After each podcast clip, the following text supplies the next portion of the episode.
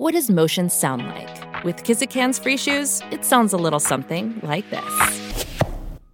Experience the magic of motion. Get a free pair of socks with your first order at kizik.com/socks.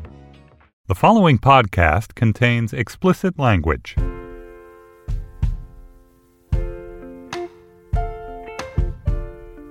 Hello, y'all. This is Aisha, and I have a real treat for our Represent listeners who love our pre woke watching segment. We partnered with Slate's video team to bring visuals to these conversations, and the first in this new series launched last week.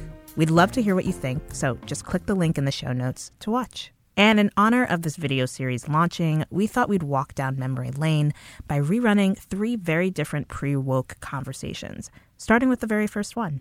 Take a listen. I'm very excited today because we are going to introduce to you all a brand new segment for Represent, which we like to call pre woke watching. And coming from behind the the glass wall. yes, coming from behind the glass wall in the Panoply Studios in Brooklyn uh, is my producer, Veralyn Williams. Hello. What? What? What? Shots fired. No. Hi, Aisha. Wow, you're bringing a, a whole new element to this. Saying. I like it. I like it. So yes, she's she's the person I'm always shouting at at the end of each episode. She's the one who makes me sound good, and we're gonna kick off the segment because I don't even remember how we came up with this. I, I, think it came because of Crash. We were interviewing Paul Haggis. Remember that, y'all? and I remember we were gonna we, we before every show, Aisha and I like watch the media that whatever it's a TV show or a film. And you know, in order to prep for for in order episode. to prep for the episode and Aisha for the interview, and I was like, oh, I remember really liking Crash. I think my hesitation was just more like I just I just know that Paul Haggis's record and talking to black people has was not very like good.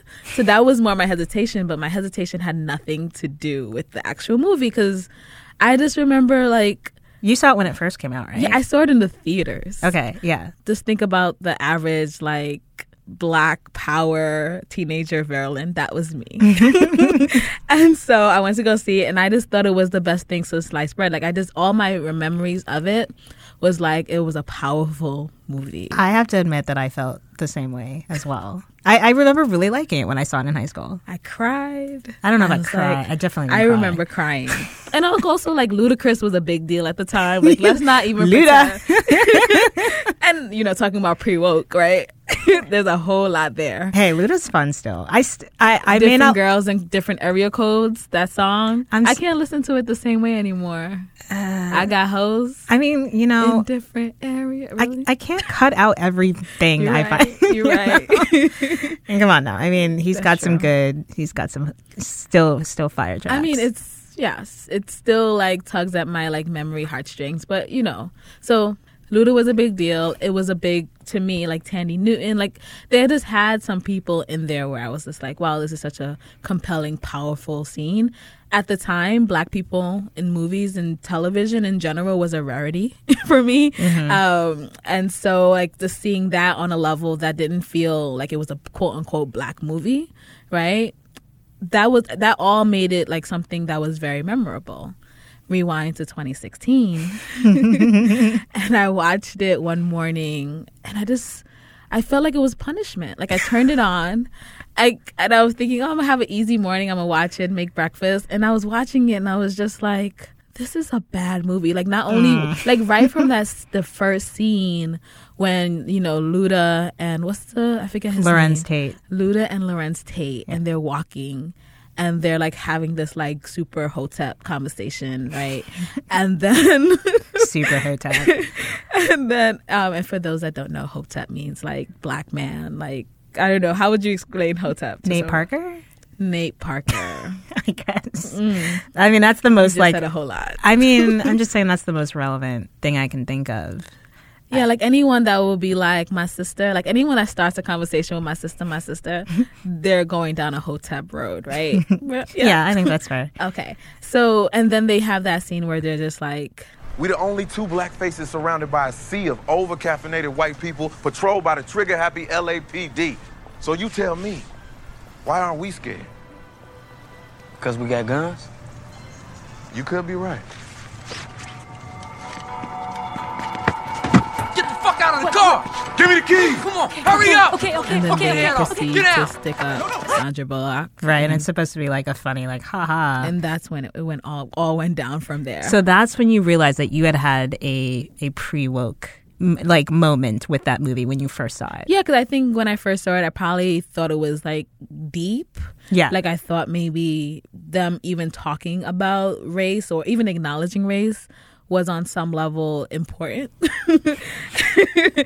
um and i think watching it back i see that they really he he didn't there wasn't much effort it was just like let's just bring it up a very surface level Yeah. and i think in that conversation with him like my walk away was that he wasn't making it for woke people like he wasn't really he wasn't making it for anyone that had any real deep analysis of intersectionality or race he was making it for to quote him his liberal white friends Yeah. that thought that they were doing that they didn't have these biases but then they watched that and then maybe they saw something in them Maybe.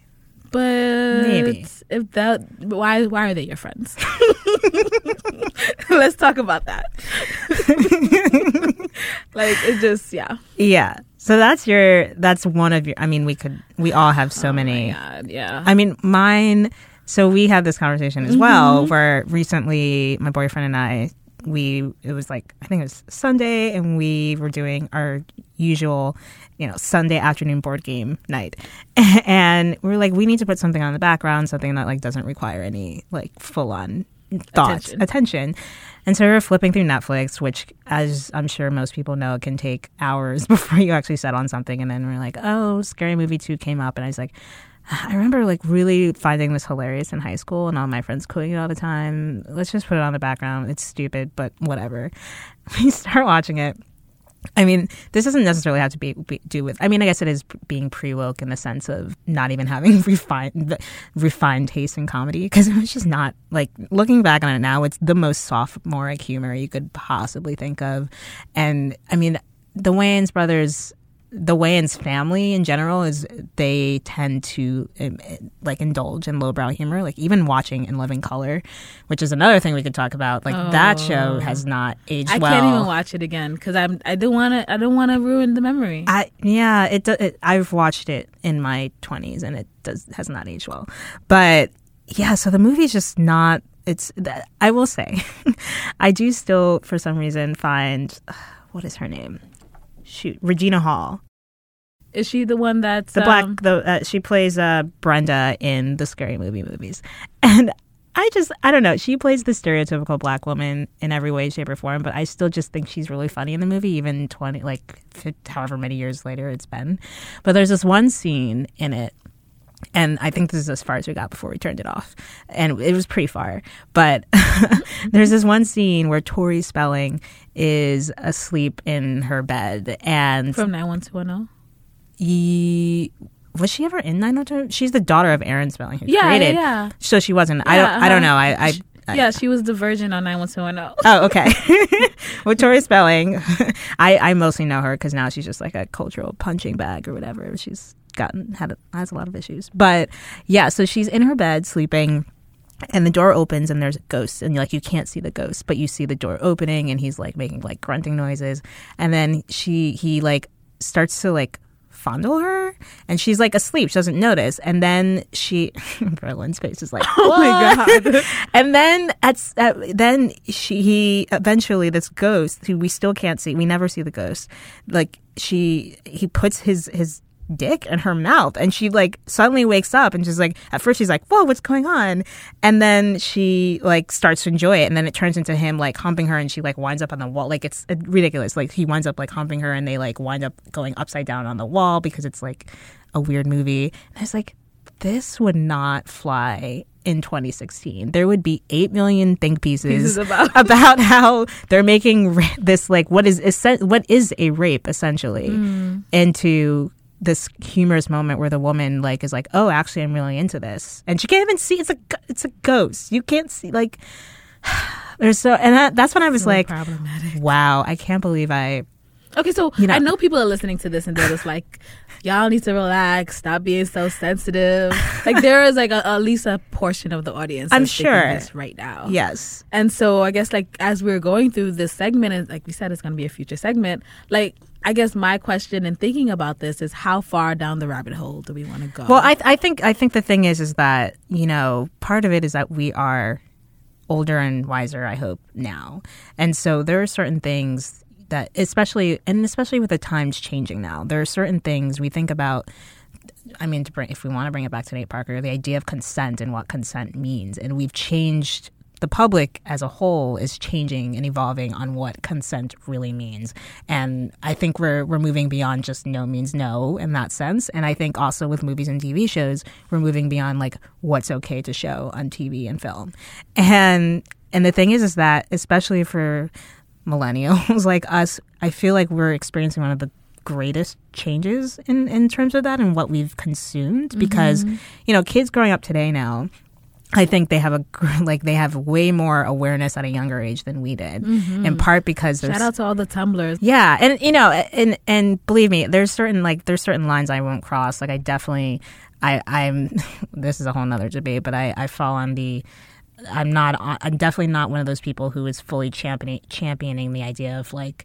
Um, censorship at schools and that sort of thing, and that uh, we can have a whole conversation that's about a- that. That gets a little touchy, but I think I think the whole point of this is to question like what we're watching. Yeah. And we can even enjoy like I there's still things that I enjoy.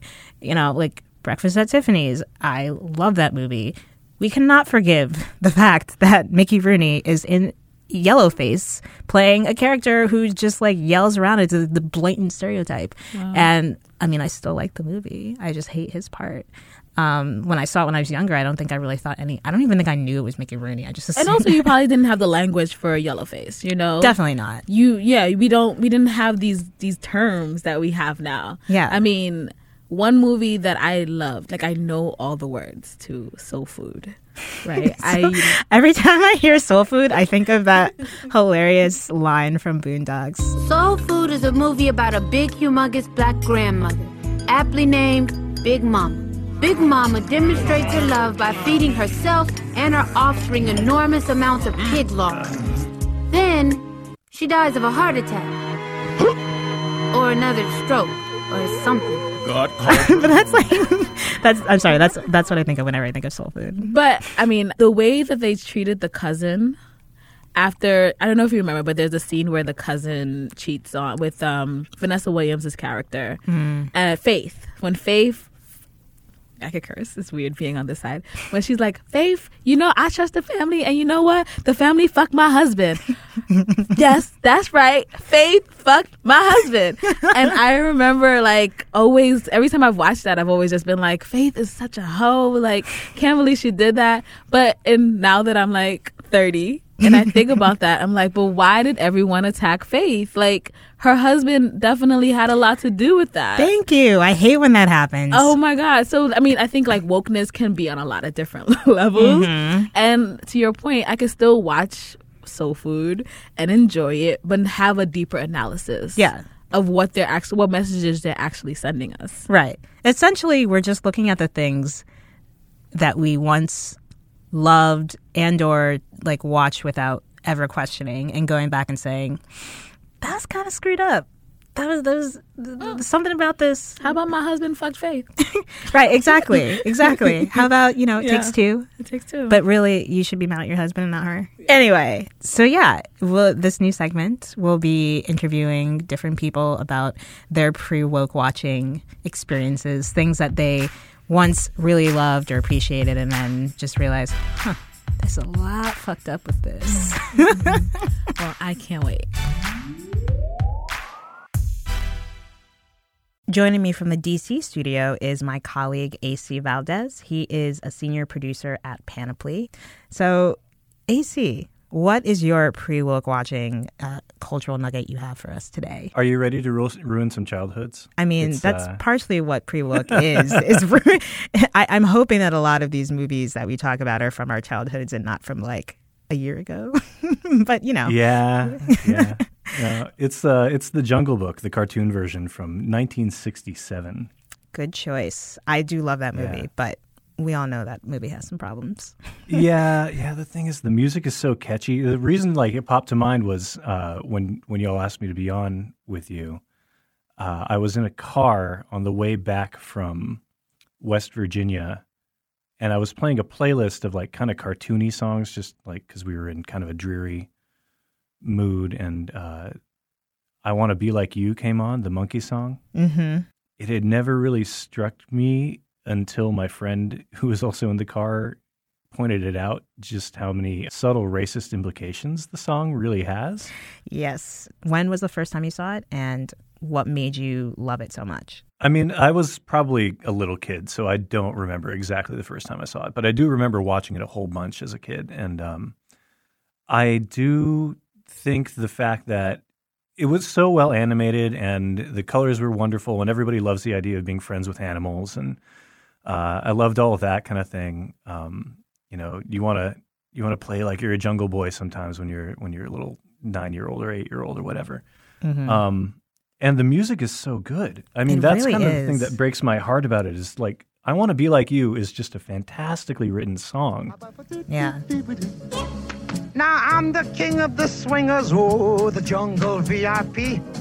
I've reached the top and had to stop, and that's what's bothering me. I wanna be a man, man cub, and stroll right into town. I mean, the song in itself, just to set it up a bit, King Louis, the orangutan played by Louis Prima, he wants to know the secret to fire. And Mowgli, being the only man or human around, it gets kind of wrapped up into this musical number. And ape like me. Can learn to be human too. There's a lot of implications to be made with this song. Uh, the the fact that the lyrics are like, "I want to be like you," kind of implies, and in the and the history of black people specifically being considered close to apes, even though all humans I mean, are yeah, close that, to that apes. doesn't but- help anything. yeah, yeah. I mean, that, I think that's the biggest. That's the thing that it's been criticized for the most is is that aspect. Well, and then there's it. the notion of like fire and human technology being civilizing, and the fact that this takes place. I mean, if you really go back to the Jungle Book, like the Rudyard Kipling Mhm. story, I had no idea as a kid just what a colonialist he was, and like what kind of metaphors he may or may not have been making with these stories. Like Yeah. he's adapting these Indian and I think he did some African folk tales just for white audiences, and uh, they really do a good subtle job of reinforcing the superiority of the colonizing people. For sure. And of course, they don't teach you these things when you're a child. You just No, watch the Disney no. version of them and divorce it completely Yeah. from that. And you want to hang out with orangutans, don't you? I I definitely my my father was very uh, adamant about me never pretending to be a monkey in play or in general. He was Mm. like, "We're not going to have that." Apparently, someone when I was like uh, one or two years old, an old white lady came came up to us when we were in the mall or something, and she said. Um, oh, she's so cute, just like a little monkey. And my dad was like, Oh no! uh, no. so, Wow. yeah, yeah. I don't even think he knew.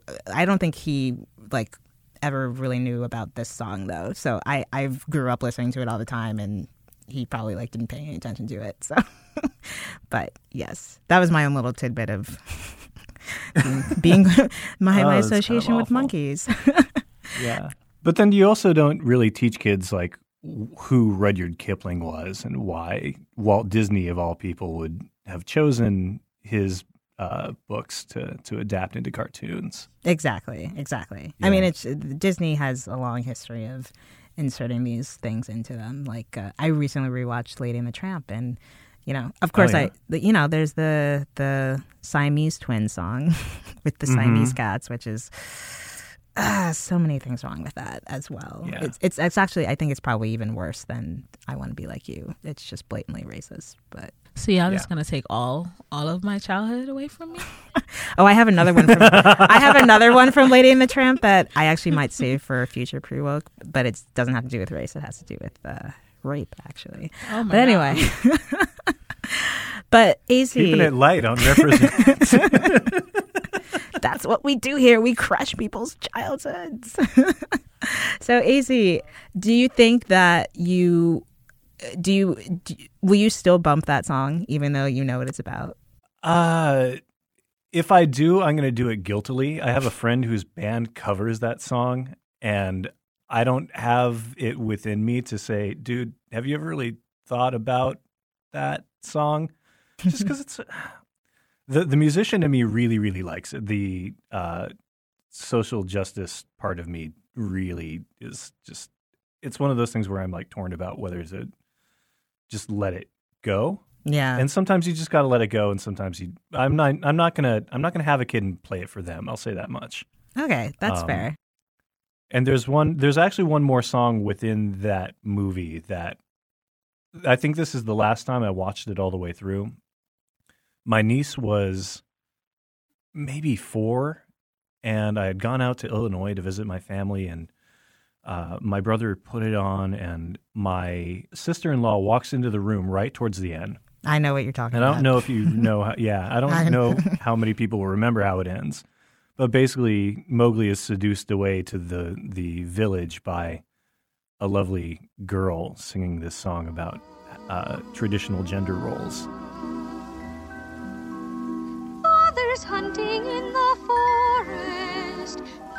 In the home. I must go to fetch the water till the day that I am grown. Till I'm grown, till I'm grown. I must go to fetch the water till the day that I am grown. It's called My Own Home, and my sister in law was like, "We are not watching this again. this is not happening in my house." And I was like, "Okay, noted." I know the words to every song on that movie because I've listened to them so many times. So yes, I know how terrible it is. Are you sure? Are you going to give up this movie? Um, no. I mean, I, I, I, I, I can't because. hey, I know Veralyn. Veralyn, my producer, is looking at me like outstretched hands. rolling her eyes a little bit. Please forgive me. No, I mean, here's the thing: is that I because it- it's so I'm a big Disney freak. I think, as a lot of listeners may know it by this point, and so I, you know, I grew up listening to them, and I grew up with all the soundtracks, and so throughout mm. my entire life i've had all the soundtracks. I still have them on my computer and on my iphone. And so whenever i'm doing work or whenever i'm doing anything in the background like i put it on the background because like at this point i've heard them all like they just like filter in and out. So if it comes on and it does at some point through the many disney songs that i have on my playlist i'm not going to turn it Wait, off. so this is this is a random playlist situation, but you wouldn't go out of your way to play it.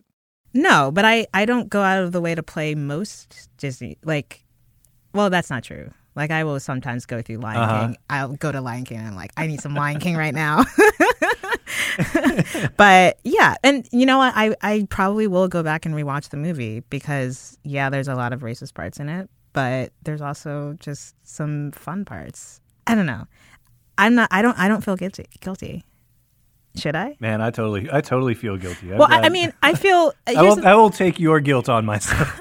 Look, I, I feel I feel aware. I'm totally aware, and I know that this is screwed up. And if my like, I don't have children. I don't plan to, but I do have two younger siblings who are 7 and Uh-huh. eight, and it, that's the kind of thing where, like you said, like I wouldn't play it for my children.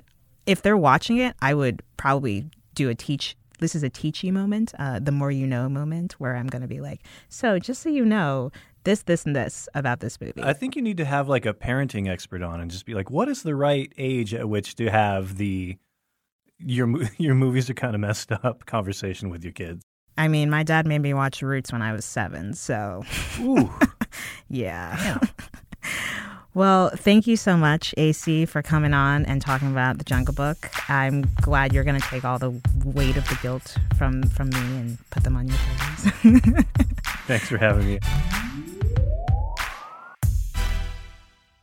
well, thank you so much for joining me in the studio today, Dylan. Thank you for having me. This is an honor. Oh, it's an honor to have you on. It's I'm very excited for this. And apparently, I was the first person to reach out to you about your your video that went viral. Every single word. Yeah. Which we'll talk about a little bit more. Yeah. But I would love to ask you, what is your pre woke watching, or what is one of your pre? Because I'm sure we all have. I think many. everything that we watched I know. when we were kids. So you mean pre woke before I became woke, or Yeah. So so before like you really loved it and but you didn't realize when you first encountered it, whenever it was, whether it was a year ago or when you're a kid, but now you realize, oh, that's kind of this is kind of fucked up. yeah, well, so many things. I mean, like everything. Yeah. but um, What's what's one that just like sticks out? Oh, I mind? I have it.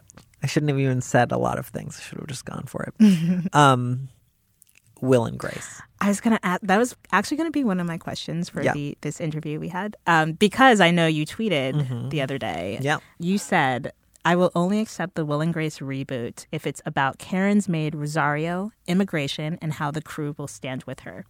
And so this was after the like right after the immigration ban that Trump put put down. Yeah. So when did you first encounter Will and Grace, and when did you realize?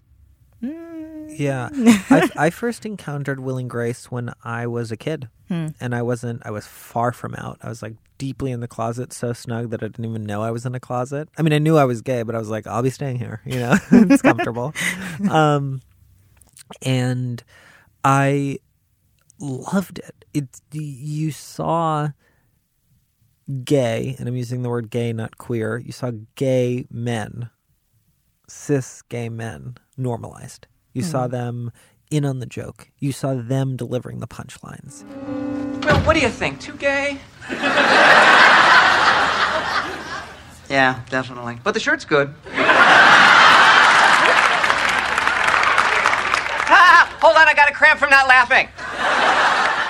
You saw nuance, very, you know, um, only dualism. You know, you only see like there is you could be Jack or you could be Will. Yeah. Um, so it's it's not a real spectrum here, but there there is at least two, and I thought Jack was so funny. I thought the plots were so funny. I loved Will and Grace's relationship. Karen, of course, is funny, and you know the truth is, I stopped watching it probably in the middle of high school, just because you know, all right, great, I've seen it, and Yeah. I'm gonna move on, and then I really did not watch any reruns until they came out with that special election episode. Oh, so rec- this was like November. Yeah. a few months ago. I mean, this is like, of course, in my mind, I was always pretty aware that Will and Grace was very white, Mhm. right? Like, Will and Grace was very white, and Rosario, the maid, Karen's maid, was the butt of jokes. She was really never in on the joke. She might have delivered a zinger, but structurally, if she gets two or three lines per episode, even if they're punchlines, she's not in on the joke. Like the story is she's not the star of the story. We're seeing Rosario essentially through Karen's eyes. She's also always in a maid's outfit, which is telling. And sure, that's a funny gag, but there's no other Latina women. There are no other women of color that you can compare her to. Yeah. Well, there's one exception. They had a big guest on, and it's Jennifer Lopez. But that's a superstar who is a brand that the audience already knows. Right. And when I saw this election special, I was just like, oh my God, Will and Grace is an amazing representation of how unwoke gay people can be, you know, and how, like, babe, you're not woke if you're opposed to Trump. Like, being opposed to Trump itself does not make you a woke person. No, that's just common sense. Yeah, right. And it's just like, guys, you, you there's an episode around the fact it built around the idea. The thesis of this episode was Will and Grace cast members in character talk about Donald Trump. But it's like you got to go deeper. You got to like how are you implicit in this? You know? Um how many times did you uphold this notion that like well everything's okay if you're gay and you're just like a beefy white guy you know of course Yeah. it is um, which is not to downplay the hardships that those men face as well. Yeah, Will and Grace, it was this incredible first step. And now that I hear that there's a reboot coming out, I hope that they've built a staircase on that first step. But judging from the election special, it looks like it is in fact very much that just that first step that they extended into a whole platform. Yeah.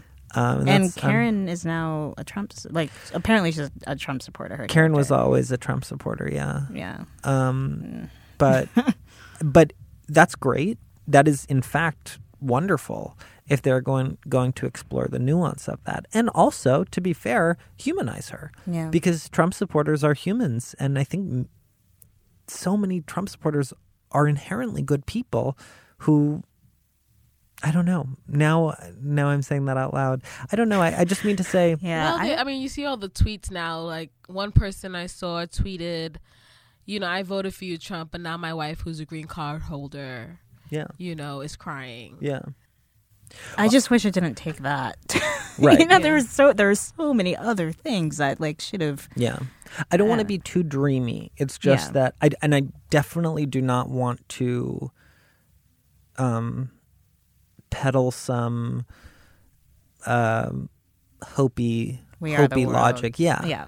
Um but I do want to believe that people are inherently good and that they are led to believe certain things. Yeah, I, I want to know more about people who don't think like I do. If is Karen the in for that? Like I don't know. I I worry. I Yeah. I agree. Like it, it it makes logical sense that Karen would be a Trump supporter. Mhm. Um, and I think obviously we do need to see that representation on screen. But then whose hands is it going to be in? and the question is like has have the co-creators like to me it's like trying to bring back Sex and the City with the same group of people. Mm. And like what has when you go back and watch that show, that's a a really another great one that Yeah. I'd be like, oh, that's pre woke. right. Like it's for rich white women. Yeah and there's so many. Yeah. I mean, we could And- have an whole and- entire episode about Oh my god. Yeah. wrong with that You ask that question again and I'll yeah. Yeah. But I mean, that's the thing is like if you came back with the same creators or this, like every, like the whole team comes back together 10 years after it went off the air, what have they learned? Mhm. That's the question. Like, Right. because when, when the shows went off the air, when Will and Grace went off the air, they, this was before we had lots of think pieces about right. stuff happening. and- Anything. and anything. Yeah. So, you know, they weren't being called down at it then. And Mm-hmm. will they respond to that now? And I wonder if those platforms were around then if they would have evolved. You know? Maybe. Yeah. I don't know. Cross fingers. Yeah. Yeah. for the past. yeah. Well, thank you again, Dylan. Please, thanks for having me. It was a true pleasure. All right, hope you all enjoyed that pre woke roundup. Thank you, AC Valdez and Dylan Marron, for sharing your stories. And listeners, you can hear more from Dylan about the work he's done in episode 36. And again, you can find a link to the first pre woke video in the show notes. Represent is produced by the lovely, amazing Veralyn Williams. Our excellent social media assistant is Marissa Martinelli. And our intro outro music is performed by the sweet San Francisco funk soul band Midtown Social. Until next time.